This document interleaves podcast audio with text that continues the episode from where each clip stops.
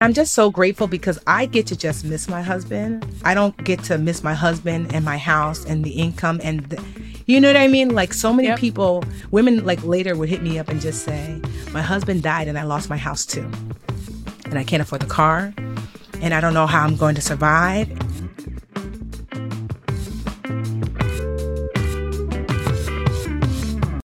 Hello. Hello, financial feminists. Welcome back to the show. I am Tori Dunlap, your hostess with the mostest, and we are so grateful to have you here. We are so excited for Tiffany Aliche to return to the show. She is our first ever returning guest. And if you've been with us since season one, or you're one of those like extra credit new listeners who are going through our 90 something episode back catalog, you are going to recognize her. Her episode is one of our most popular, and she was like the original 12 episode first season run. And we're just so excited to have her back. Tiffany the Budgetnista Aliche is an award winning teacher of financial education and author of the New York Times bestselling book, Get Good with Money.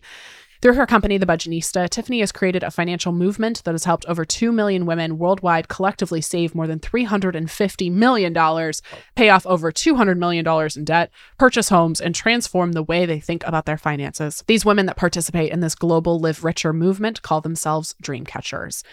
We caught up with Tiffany on what has been a huge year, a lot of years of change since we had her on the show way back in 2021, which was only on calendar two years ago, but somehow feels like 10. In that time, she has starred in a Netflix show, grew a ton as a business owner, but also experienced the heartbreaking and unexpected loss of her husband. We talk about her life over the last few years and about how the loss of her husband changed the way she saw not only her day to day life, but also how she runs her business and what she hopes for her future in her rich auntie era. We spent some time talking about the process after losing her husband, including what she's grateful she had in place and what she wishes she had known in the aftermath. Tiffany is such an incredible person and educator. I want to say personally, she has been such an advocate for my work and the work of her first 100K. She sat down with me multiple times in the launch of my book, Financial Feminist, and was so transparent about how to launch a book, what she had learned, literally was just so giving of her time and energy and continues to be. And she was just so beautifully vulnerable in this episode. This loss was extremely unexpected, came out of nowhere, and completely not only changed her life, but changed the course of her business and her experience. And I just feel for her as a friend, but also just appreciate that she was willing to come on and share this. It's incredibly important information about losing a loved one, about navigating that experience, both from a financial standpoint, but also just personally. And if you aren't sure what to do next or how to proceed after loss or your grief is just feels really heavy, hopefully this will feel really comforting to you right now. We are so grateful for her authenticity and openness. And we talk about a lot of other things besides grief in this episode. So please, this is one that is so worth your listen. And thanks for being here. Let's get into it. But first, a word from our sponsors.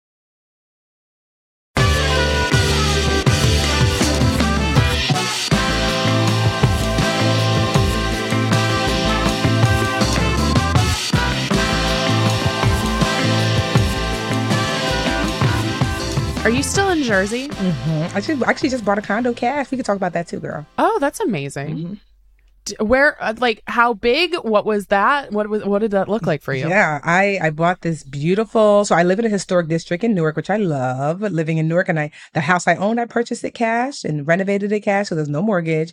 And I said, I don't really want to live in a house anymore. And there's just so many memories here, which are beautiful memories, but every day, because since we, my husband and I renovated it, and so my sister lives down the street with her two kids. And I was like, he and I always talked about when my stepdaughter went to college that we would move someplace else and that they could live here because their school is down the street. And so she's going to move in here with the kids. So I'll still be here all the time. So I see them all the time.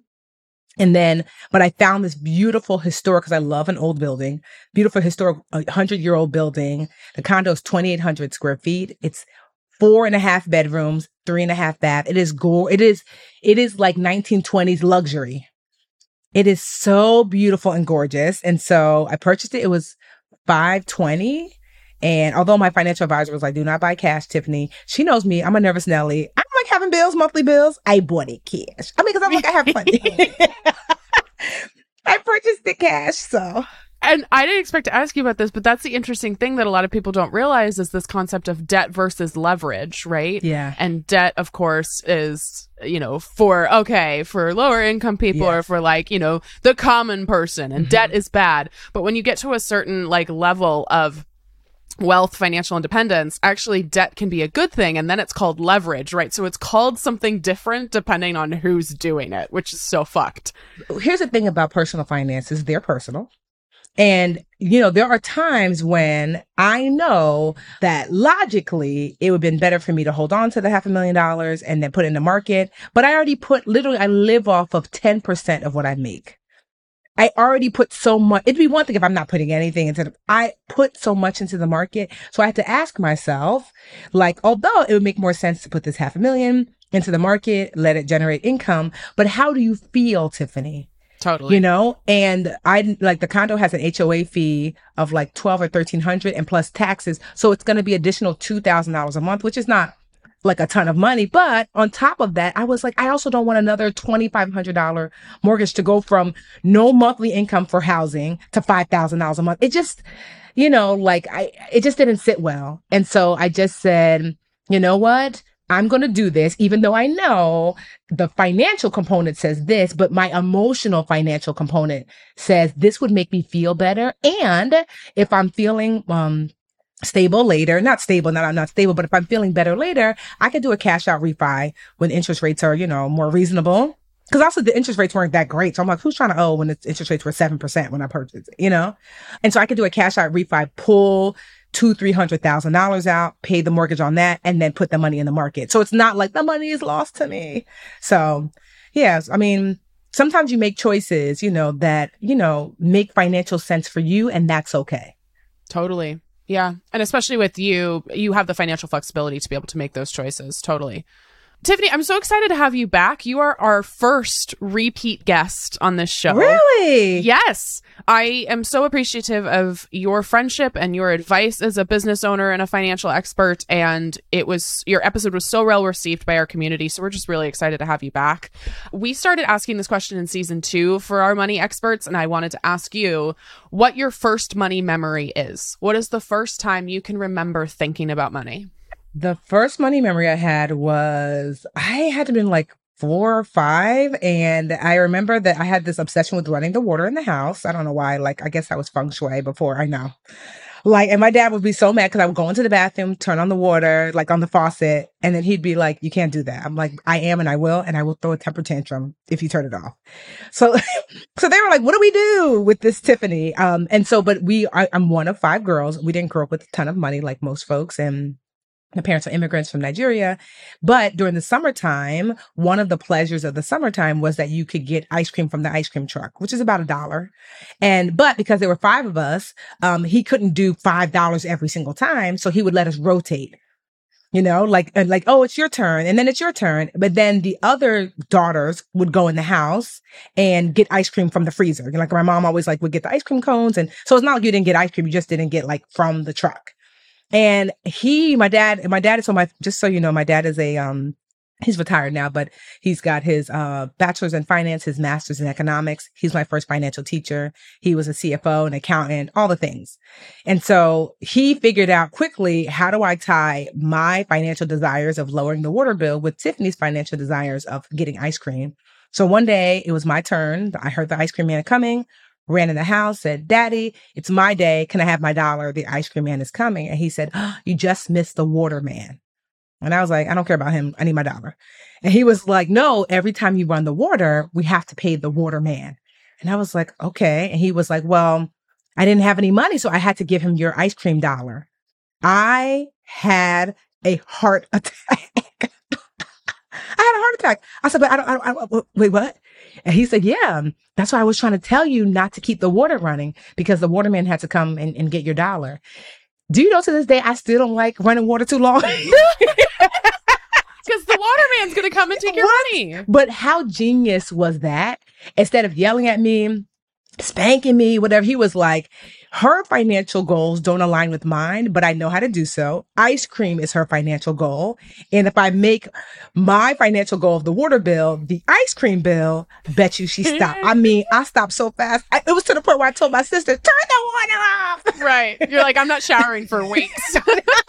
so that was my first like uh, memory um, of money that like you know that the choices you make have consequences. So that was like the lesson that i learned. Mm-hmm. yeah and it's really about like values-based spending. Like yes. yes you need water. That is a necessity let me be clear. But also like what we talk about all the time is like budgets are not deprivation tools right? They're the thing that you do in order to say oh i can afford this right and like i'm not going to spend money on this so i can spend money on the things that i really love yes. you know? And for you it's like ice cream. It's like how much ice cream can i get? Okay that might mean you know i'm not spending my money somewhere else so i can get the thing that i really want. Exactly.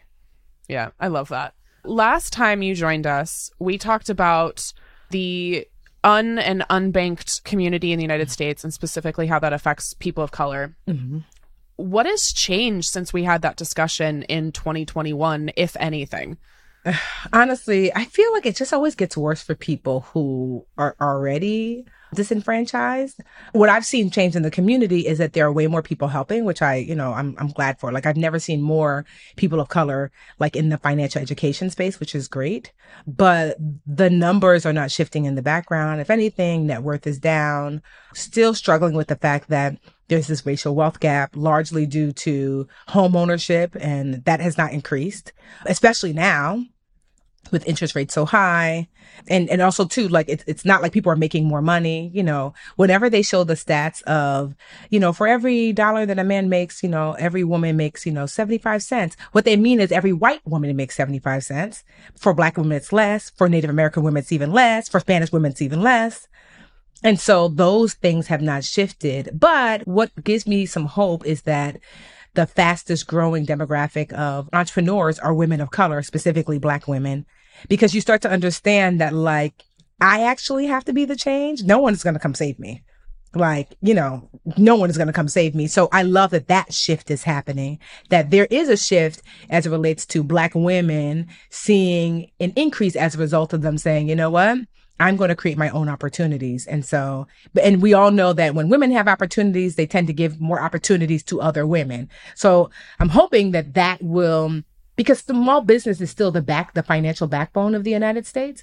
And so if we can permeate small business, I think we can, we can shift the trajectory of poor people getting poorer and disenfranchised people getting even more disenfranchised.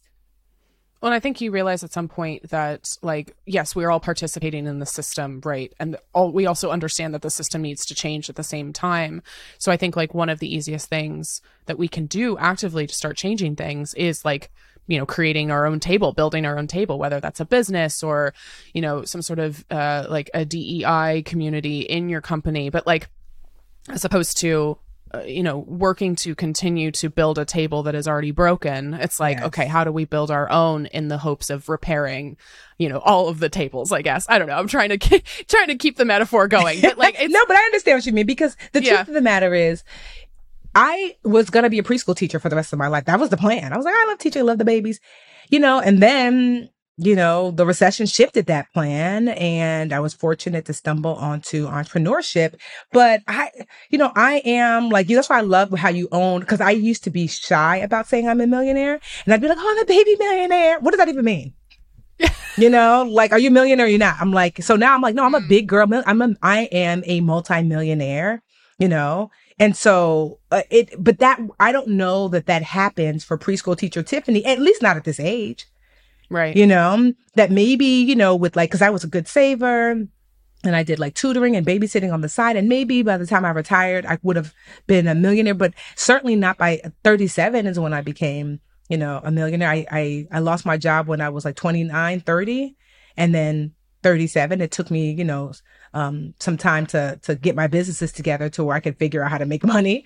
But I don't know that happens for preschool teacher Tiffany. And so, but as a result, I have been able to help so many other women. I, a friend of mine the other day, she always says, I'll go to you, my mentor. And I'm like, girl, I'm not your mentor. Until she was like, uh, when I met you, do you know I was negative six figures in my business? And I was like, oh, I didn't know that. I mean, we talked about her business a lot and we met up regularly because she had all these questions. And she was like, then uh, two years later, I'm at 2.5 million. I was like, what the hell did I say? no, but I mean, I know we, I mean, we talk, but I just, that's what this type of success allows you to do is that now because of the knowledge and the access and things like that i then now pour into especially other women. But this is what i know and i've since helped so many other women grow their businesses to six figures and beyond. I didn't plan on talking about this with you, but I you unlocked something for me, something that I'm kind of struggling with lately. I am very transparent of you know my financial journey like mm-hmm. started with my 100k right obviously that 100k came from me doing corporate right i was saving a percentage of my corporate pay but it was also because her first 100k was starting to make some money mm-hmm. and i was able to save that right that was my side hustle and then i went from 100k to being a millionaire in oh gosh a year and a half. That's crazy. Like it happened quick. Yeah. And it's really difficult for me because I am, I very much acknowledge, like you just did, that like I would not have gotten there as quickly as I did had I not started business. Now, I took on a lot of risk to do that. There was a lot of work that went into it, right? There's also this level of like, some people just don't want to be entrepreneurs. And you can become financially stable. It just might take you longer. And I'm trying to figure out the balance between being like, yeah, entrepreneurship was kind of the thing for me. And if you want to do it that quickly, that might be the only way to do it. But also, there's a ton of people who don't end up making it as entrepreneurs, right? Or who don't want to do that. And it's like, it's it's very nuanced as all of these things are with like how do I continue to give people hope for their current situation or for, you know, a possibly better situation while also acknowledging that's like yeah, millionaire at 28 we got there that quickly because I started a business that ended up becoming successful, you know? Well, I'll say this. One of the things I tell people all the time is first of all, one, yes, I make seven figures a year take home. Like, I'm not talking about like my business obviously makes multiple, but like as take home Tiffany, I make seven mm. figures.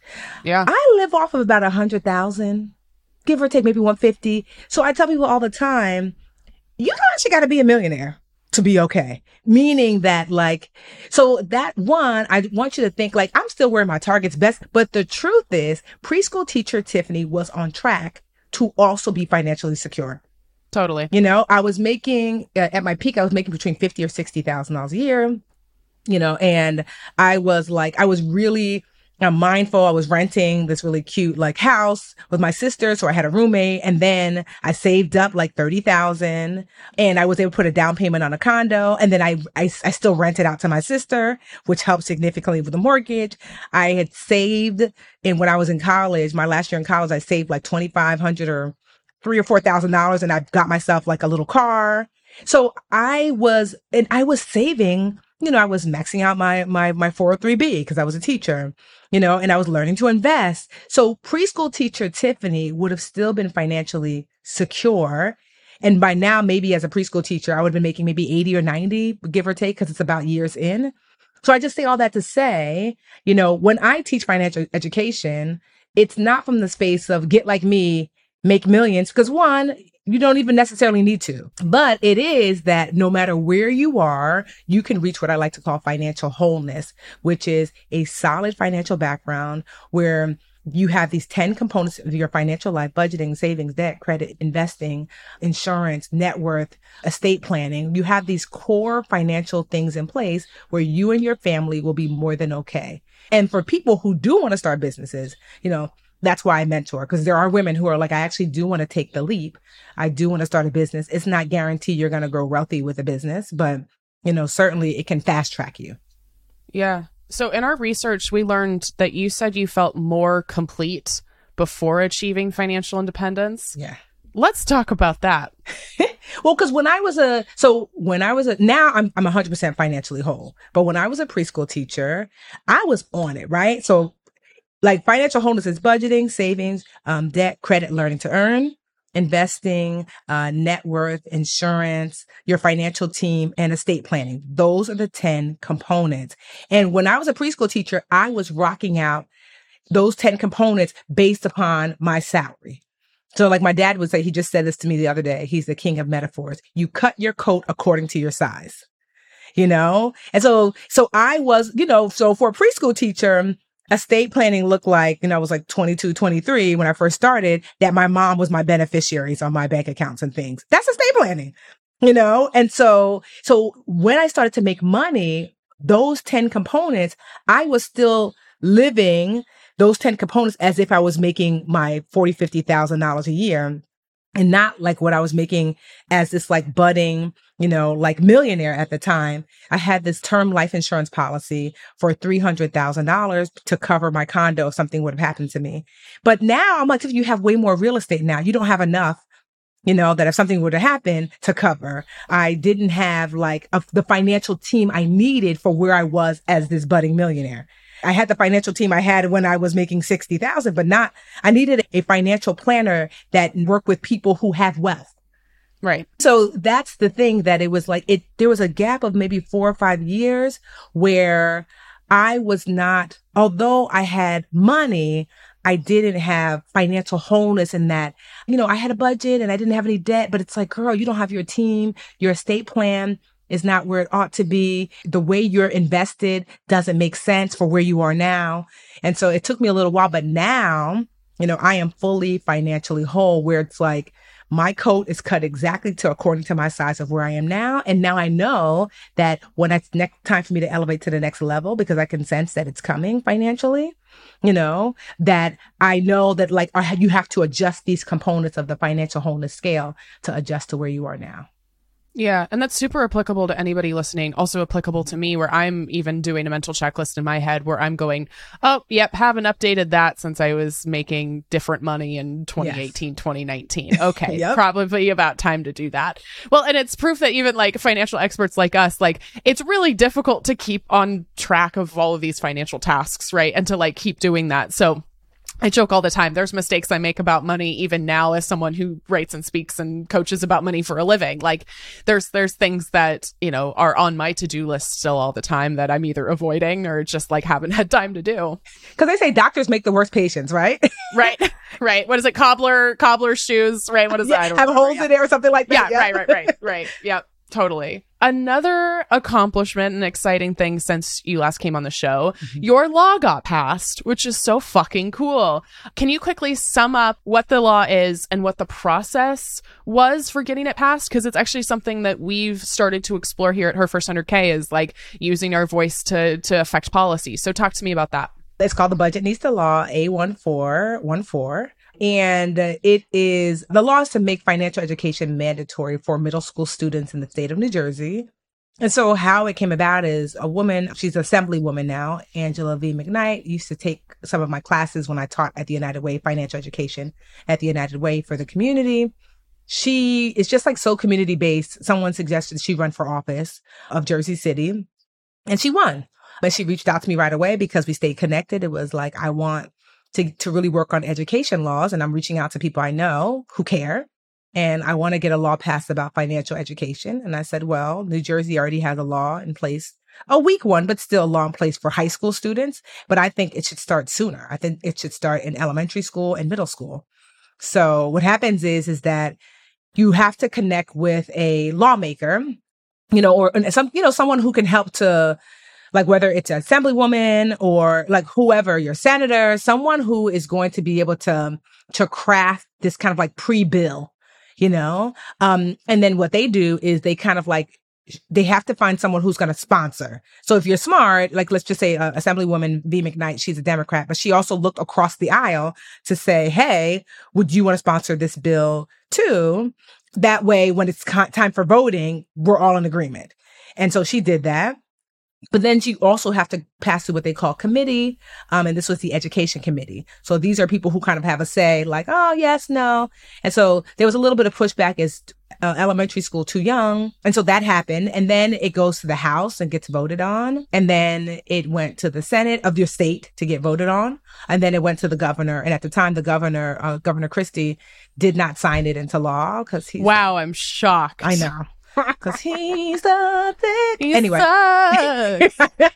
but thankfully, so we went back. You have to literally, our governor now, Governor Murphy.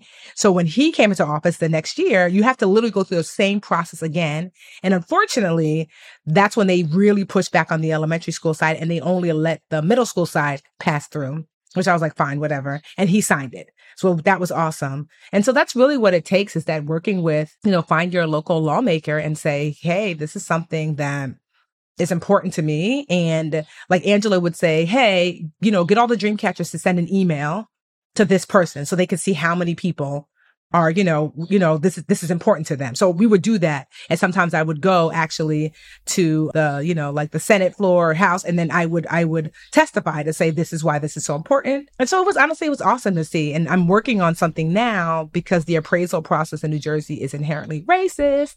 Right. And we talked so- about that in the first episode. Yeah. And so I said, at first I was complaining. I was like, it's not like I can write a law. And I was actually talking to Angela. She's like, yeah, we can. I'm like, oh, wait. Was like, oh, wait. So that's like, you know, so there is something in pl- where we're like, I think it's, I don't know if it's in the bill stage yet or it's like pre bill, but, you know, before the pandemic happened, we were working on, on that because, um, or during the pandemic, because I myself was a victim of an appraiser under appraising my, my property. And when you think of the racial wealth gap, think about that. Like for most people, their property is where the majority of their wealth is housed. If you own a home or, you know, you own property. So if you tell me my $500,000 property is worth 250,000, you've cut my net worth in half, right. you know? And then think about that T- Tiffany times millions of other Tiffany's. And then you're like, well, how come this community doesn't have any money? Um, if you're undervaluing our property, you know, and then we're not paid equitably at work. So it's like the things that we own are worth less. And then we're also paid less. Of course, there's a racial wealth gap. So at least in the state of New Jersey, at least as it relates to housing and homes and how they're appraised, you know, we're working on making that illegal to appraise in a way that would underappraise value, um, underappraise properties with people of color. Let us know when that starts becoming a bill, and we will advocate our communities to support I it love as well. that. Thank you. Yeah. Another exciting update for you. You had a documentary on Netflix come out. I know it can feel sometimes when we're watching any sort of reality TV or like reading articles about money, watching YouTube videos about money. There's this feeling of like, okay, well, they can do that, but I can't for whatever reason. Like, okay, that person's, that's their reality, but I have student debt or I have, you know, I have, I have a different financial situation than them. What do you hope that someone takes from your advice specifically on the documentary? I have to say, I was really pleased with the way it came out with Netflix because it's called Get Smart with Money. Because I was afraid, I knew I showed up with kindness. So that's one. Because, but I wasn't sure because you don't let you see, you know, until like a couple days before. Right, the edit. Yeah. And I was like, please, but everyone else was super kind. So I hope the biggest thing that take you take away is that you can relate to someone there. Like I loved Ariana, who was a dream catcher, and she was the woman who I helped because there were like four other like people or couples that were struggling with their finances. And then four, was it four? One, two, three. I think, yeah, I three or think you four. were the fourth, right? Yeah, so yeah, I think three other- four total. Mhm. Yeah. And then three other financial experts that helped them, like Mr. Money Mustache, Paula Pant, um, Ross Mac. And so with what I hope people took away is that the biggest struggle that Ariana was having was her mindset. She was filled with so much shame. I mean, the way she used to talk about herself, like on and off camera about the mistakes she made. I mean, we would just cry sometimes, the both of us together. Cause I'm a big baby. If you cry, I cry. And so, because I was like, Ariana, you didn't kick anybody's puppy. Yeah. You know, like you made financial mistakes because you didn't have the knowledge. right. You're trying your best. Yes. And she was just like, because she was a wife, she had these two beautiful little kids. And she was just like, I just feel like I'm failing everyone. I'm failing myself. I'm a bad person. So it, I guess the thing that I was so proud about was that afterwards, so Ariana did the best because, you know, that's what we do around here. She like saved the most and paid off the most debt than everyone. Not that it was a competition, but you know. But it was. yeah.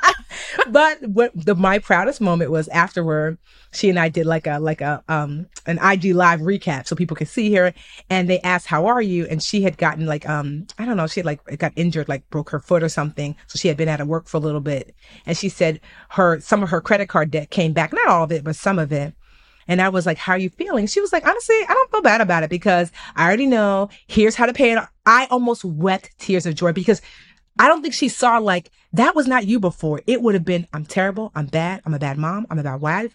I'm a bad person. It was like, I already know the steps to take in order to remedy this. It was just I was temporarily out of work, but now I'm back.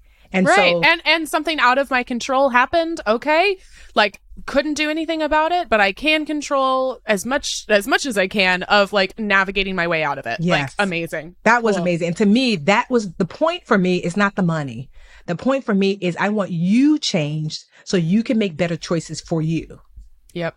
Yeah. Yeah, and I, I I mean, I wrote obviously a book and then the entire first chapter I've talked about many times on the show is like I, I, I said that so weird. I'm like I wrote a book obviously. no, but like the entire first chapter is about the emotions of money and the psychology of money and I know you and I share that perspective of like I can't teach you how to pay off debt. I can't teach you how to get a budget together because you will sabotage yourself later if you don't understand all of the narratives you're believing either about yourself or about money or about people with money and it's like you have to start there and that's the messy fucking work that like is not sexy to show. And that's one of the things that I thought was so interesting because we're starting to kind of, you know, talk about pitching TV shows and and that sort of thing and and like it it is almost really it's it's a really interesting concept, right, to show of course money coaching. It's so necessary, but it's not like Queer Eye where like they get a new house, like they get a new living room, they get a new haircut, they get new fashion and suddenly they're like a different person, right? Like these things take a long time.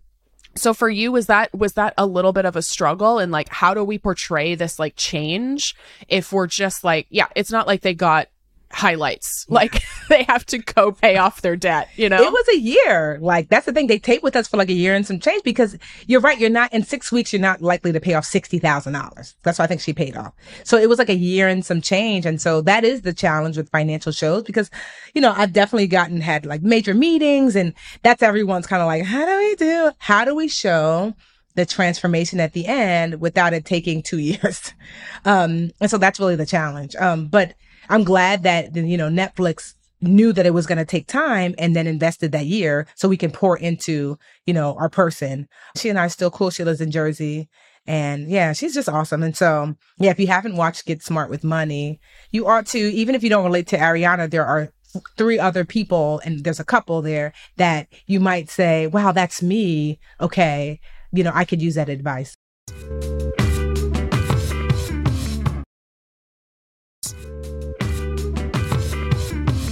A lot has changed for you in the past couple years. You've had a lot of really exciting career and life milestones and unfortunately some really devastating ones as well. I'm I'm I'm tearing up. You lost your partner and I think uh from, you know, talks with you personally and also from from interviews you've given, it really changed the trajectory of your life. Yeah. As vulnerable as you're willing to be, can you talk to me and dive into that a little bit? And I think uh, many people can relate to just a really difficult few years with a lot of loss and a lot of grief and just trying to like wade their way through it all. Yeah, it was it was really hard because it was so sudden. My husband Jerrell was he was only 41. It was an aneurysm. Literally he called me and was like, Babe, I got this rocking headache. I'm gonna go to the emergency room. And if you knew Jerrell, you knew that like that was so him. Like, you know, some men don't like to go to the doctor. He went to the doctor for everything. I used to be like, it's just your pinky toe. You never know. so when he said, I'm gonna I have a headache, I'm going to the emergency room, I like slightly was like, okay. And I remember I was supposed to do a speaking engagement for this major bank in the city. And the car was waiting outside for me because I, you know, I'd gotten ready. And something said, you should go to the emergency room. You know, even though it's a headache, something just doesn't, you know, sit right. I called uh, my admin. I was like, you know, tell the bank I'm not coming, even though like literally I was the the speaker. But I was just like, no, like nothing, you know, whatever. They could take their money back. This is more important. And so I actually asked the driver downstairs because I came downstairs. I guess I was frantic. I didn't. I, you know, I sometimes you like your inner knows before your outer knows. Yes. So um, I was frantic and I must have looked frantic because when I came down, I called the, the driver downstairs and said, Hey, you know, I'm actually not going to go, you know, I'm, my husband's in the hospital and I'm just going to go, you know, go see him. And when I came downstairs, I mean, I must have looked disheveled. And the guy, when I saw him, he was still there. I was like, bruh, I'm not going to the event. He's like, I know, I'm going to take you to the hospital. And I remember I was like, what?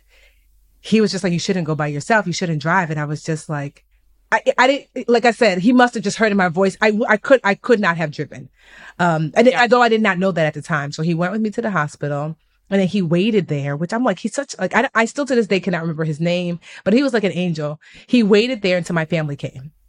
you know and Wow. at the time we're if just you are like, listening, good sir, wow, Yes. thank you. That's yeah. and so like you know and i just thought to myself like you know uh, at the time you know you're worried but i wasn't super worried you know and so i mean he was talking you know he was just like my head hurt so much and you know and p- so a few- a few years prior Jerrell had had an aneurysm that he tripped and he hit his head and when he went to the doctor they're like okay well there's nothing wrong like you know you hit your head there's nothing wrong but we do see this kind of like latent aneurysm. And so for those of you who don't know, an aneurysm is like, I want you to think of like a balloon.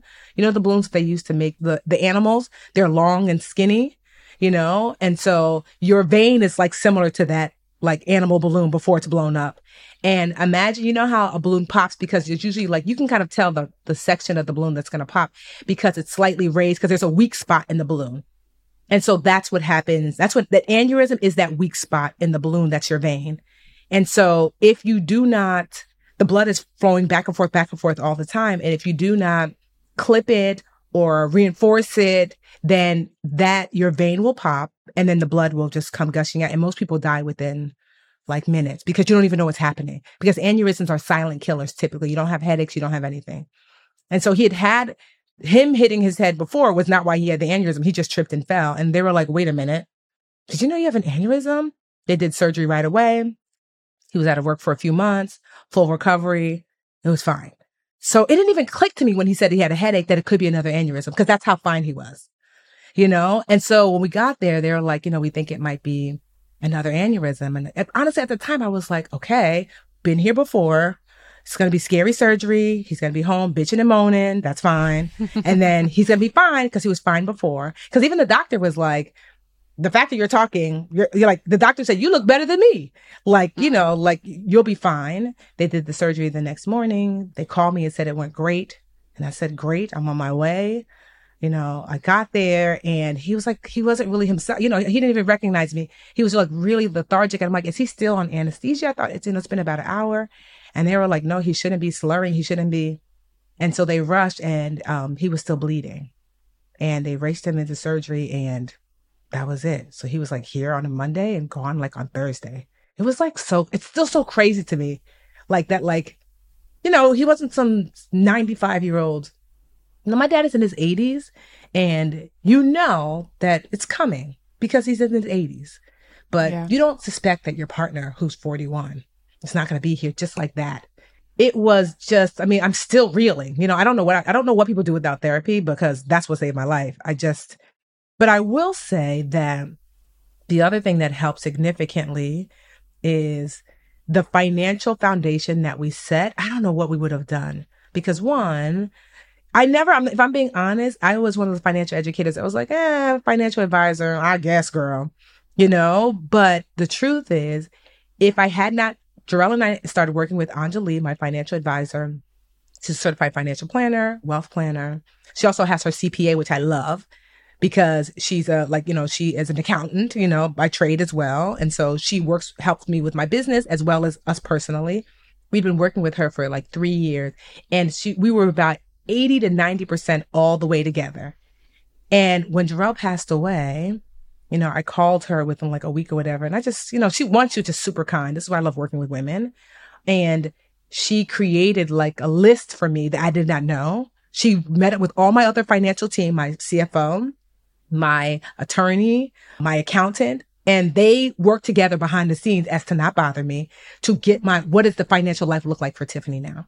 She would only tell me bits and pieces like you need to call his job because he had a pension and you're the beneficiary as well as your stepdaughter and this is how much it is and what they're going to be sending.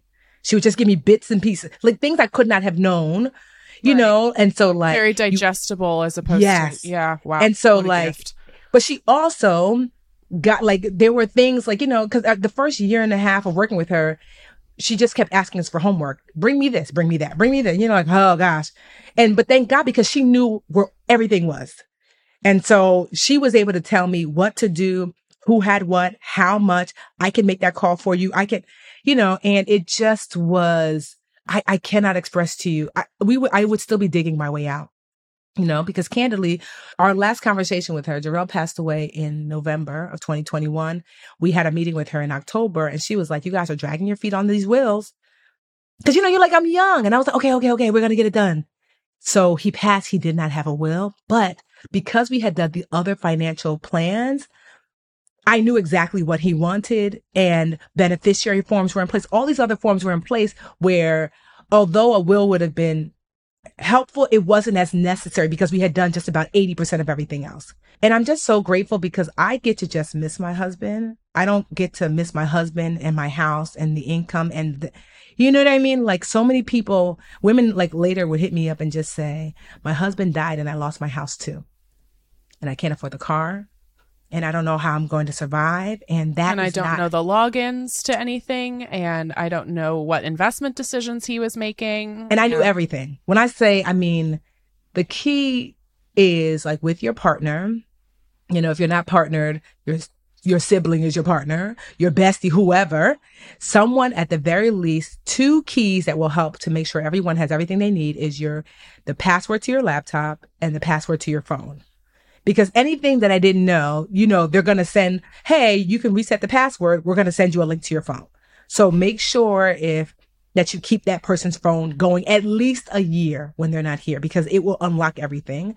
Um, and then their laptop as well. But I already had like all of the access. So something that helped too is something happens to your loved one. It's always good to have, you know, at least one joint account. We had a joint checking, a joint savings, and then our own checking and savings. So I was able to transfer that money over from his personal savings and checking to the joint, then the joint to me. Because once the bank finds out your person is not here, they're going to lock your money out. It's, I mean, it's just going to be a nightmare to get it, but it's not illegal to do that. You know, like a person could transfer money to themselves and then you could pull it out. So that was one of the things that Anjali told me, do that now because within a few days they'll know that he's not here. So you don't want to have to worry about trying to like unlock that, that money because we have a, a, a bonus daughter and this is money that I wanted to set aside for her. Make sure your name is on everything. One of the mistakes that we made is that we bought a city owned property maybe like five years ago. And the city, for whatever reason at the time, said both of your names like the the property contract that you're signing, you you can't both be on it. Which I was like, why? But he was they were like, just go get the title changed the next week. Totally forgot. Mm. So that was five years ago. So we renovated this property, put all this money into it, was gonna rent it out, and then it turns out only his name was on the property because I totally forgot. In the state of New Jersey, if you are legally partnered, meaning like um husband, husband, wife, and wife, you know, husband, wife, if you are legally partnered and both of you are on the, the title of a property, you actually don't inherit a property because the state of New Jersey said both of you own hundred percent. So that means Jerrell passed away and the house that I live in now, we don't have a mortgage or anything on this house, bought it um, out in cash. So when he's not here, I own 100% of this house. So did he. So I don't actually inherit it. I don't have to worry about inheritance tax. It's one Got of their it. ways Got it. that they let you. But because of the other house, only his name is on it. Then that meant it went like basically 50% to me, 50% to his daughter, but we're inheriting even though it's like, damn it, that's my house. I mean, I don't mind the part of splitting it with his daughter, but now you, you know, you worry about like, now I, you know, now there's potentially for me to pay taxes on a house that was my house as well. You know, so that was like a mistake that we'd made along with not having the will. Thankfully, he had an identical twin and he has Terrell, Jerrell and Terrell, which is such a twin thing. And so Terrell, who had been looking to purchase a home, and I said, you know, do you want to buy your brother's house? Which he was like, I, I would love nothing better. I sold it to him at, you know, market rate. And then I put the rest of the money up for um, my stepdaughter, Alyssa, for college. She doesn't have to worry about college at all or a house after. And that's what we wanted for her, you know? And so it just like, those are some of the financial choices and just some of the personal choices that I'm so glad that we did that we took a ton of pictures. Jerrell's mother passed away when he was in his 20s and he would always say, I wish I had more picture and video of her. And so he made a concerted effort because he was like a secret vlog- vlogger. I had no idea. His phone was filled with pictures and video. He would just be like, Hey, it's me, Jerrell. Just cleaned the car today. Tiffany made salmon. I'm so excited. Life is good. And I'm like, what is, but it was the sweetest thing because I never, I, if I need to hear Jerrell say, I love you, I can watch him say that. If I need him to hear him say, like, you know, say my name, I can hear him say, if I need to hear him laugh, jo- there are thousands of pictures and video in his phone. And so every time someone came to the hospital when we knew he wasn't going to make it, I would take their phone Google Photos is the best. I would find a picture. I said, "Do you have a picture of him in your phone?" Yes. I would find their picture, and then I would you with Google you can say, "Find this face in your picture in your photo album and add it to this joint album." And so there's like five so pictures I'd never seen before when he was like six years old up until 41. And so I we have like five thousand like pictures, videos, and it's just the most beautiful thing that when I'm really missing him, I watch the videos, I look at the pictures. I'm so grateful that like we have those, you know, like candid video and picture of him.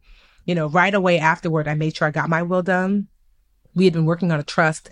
My trust is now done. Actually, I'm just waiting for the paperwork to come so I can um, get it notarized.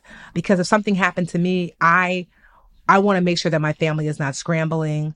I got one of these fireproof bags um, where I keep all that paperwork because my dad was like, "Oh, I keep everything at the safe deposit box at the bank." I'm like, "Yeah, but the bank is not going to let me get it because I have to have the papers to say I'm, you know, I I am the trustee." And so I'm like, I got them. My parents, uh, they their will was so old. It said I was like six years old in it, so I forced them to update their will you know, and so now all that stuff is in a fireproof bag for like 20 bucks off Amazon and, and mine as well. I, I talked candidly with my family. Jerrell was an organ donor, although it was not on his license because just the month of prior, Alyssa was asking him, daddy, how come you don't have organ donor on your license? And he was like, oh, I just, I'm suspicious. I don't want people taking my organs, you know, but he was like, if something happens to me, you know, you can donate whatever organs you want because he was the most generous the kindest. I mean, like there is nobody that Jerrell did not look after from the neighbors across the street. Like the day after he passed away, this little old lady came to the house and was like, um, is this the house where that my, my husband was six six, where that tall gentleman passed away? And I thought she was lost. And I was just like, yeah, she was like, Oh, I'm so sorry. You know, he used to help me rake my leaves and, and mow the lawn. And mm. I had no idea. But that was so him. You know, meaning I can I can just imagine him riding down the street, seeing this little old lady raking her leaves and him saying, no, no, no, no, no, let me pull over. You know, like, do you want me to, I'll come every week and do it. But that was him. I mean, when we, his homegoing had hundreds of people. It could have had hundreds more if I made it even more open just because he helped so many people. He was just the most generous, kind, like just so loving. I was so well loved, like so well loved, you know? I don't even know how he managed. Everyone felt special. And I'm like, how are you looking after all these people? You know, I was like, this is why you didn't have any money. Cause I was always like, babe, we cannot give away everything. um, but yeah, so it just, it's, it's, it's, the loss is not just mine. It's the loss to the community. People still hit me up and just say like, you know, your, your husband was my, was my work son. He made sure I ate. Mm. You know, or your husband, like I used to sleep on his couch when I was like, I got kicked out of my mom's house and just, so we just, we all just miss him so much. But I'm really just grateful of the financial foundation that we created. So I get to just do that. I took two months off and went to Bali for two months after he passed away. You, you know, like I couldn't have done that if I didn't have this financial foundation because I could not manage. I was like, I need to get away from everyone and everything. I cannot manage here in New Jersey. And so I was able to take two months off and then another six months off of work and let my team do whatever they needed to do to support the business. And so I could not do that without a strong financial foundation. And what it brought home, Tori, to me was that like the, these lessons that we're teaching, it's not really about so you can get rich, whatever. It's this. Yeah. It's when when real shit happens, you and your family can still be okay. So yeah. I don't really know what to say other than I am deeply, deeply sorry. I appreciate you being so vulnerable and transparent that you felt safe enough to share. Thank you. I have not had anyone super close to me die, but when, you know, uncles, aunts, you know, yeah. have passed away, when my grandparents have died, you just realize, like, logistically speaking, there's just beyond the emotional grief, yeah. there is just something so reassuring to know okay, they have directions in place of what they would like for their body, for, you know, any sort of ceremony. We know what to do with their property, with their, you know, with their stuff, with their money.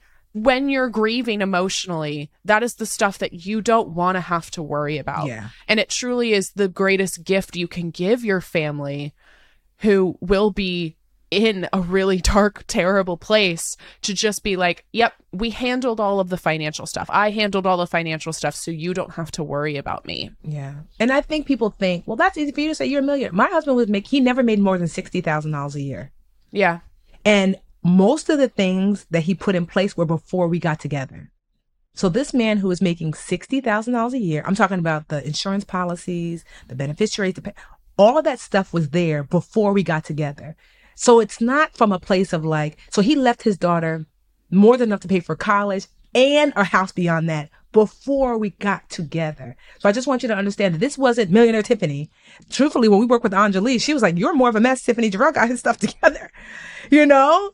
And so I just want you to know that you don't, it's not, you don't have to make a whole lot to leave your family like, you know, not destitute when you're not here. And so I just like, I just wanted to like reiterate that, that, you know, it wasn't that he wasn't a financial educator. He was a super for the city of Newark, you know, and he was not wealthy. And yet, and still, he left us better financially. I think that's the most important part because I think people think like, well, that's because you have money, but it wasn't me, honestly. I was so proud of him, you know, when I, you know, once everything kind of like rolled out and I was like, wow, babe, like, it's like you knew because like, look what you've done for us. You know, everyone's better. I was like, your brother has a house. Alyssa will have one when she graduates. College is done. Your sister got something. I'm like, he just made sure that we're all better as a result. Yeah, taken care of. Yeah.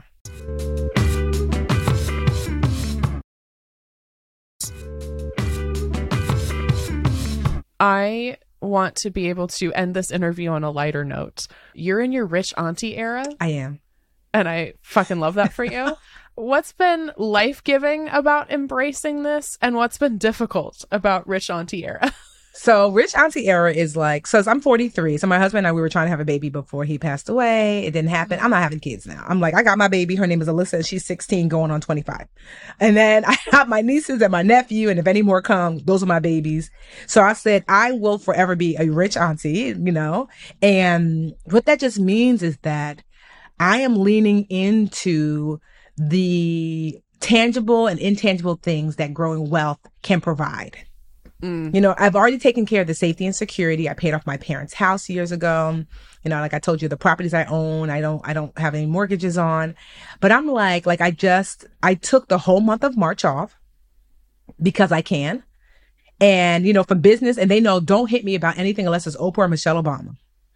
That's literally my rule. I literally told my team very similar things. I took all of February off and I'm like, hi, you call me if something is burning on fire that you cannot fix yourself or if Oprah calls. Yes, that was that's joke. It. Yeah. right. Yeah. And then, so I took the whole month off. And then the first half of the month I spent in Egypt, which was so beautiful, life changing, stepping into a history book that you can actually feel and touch and see.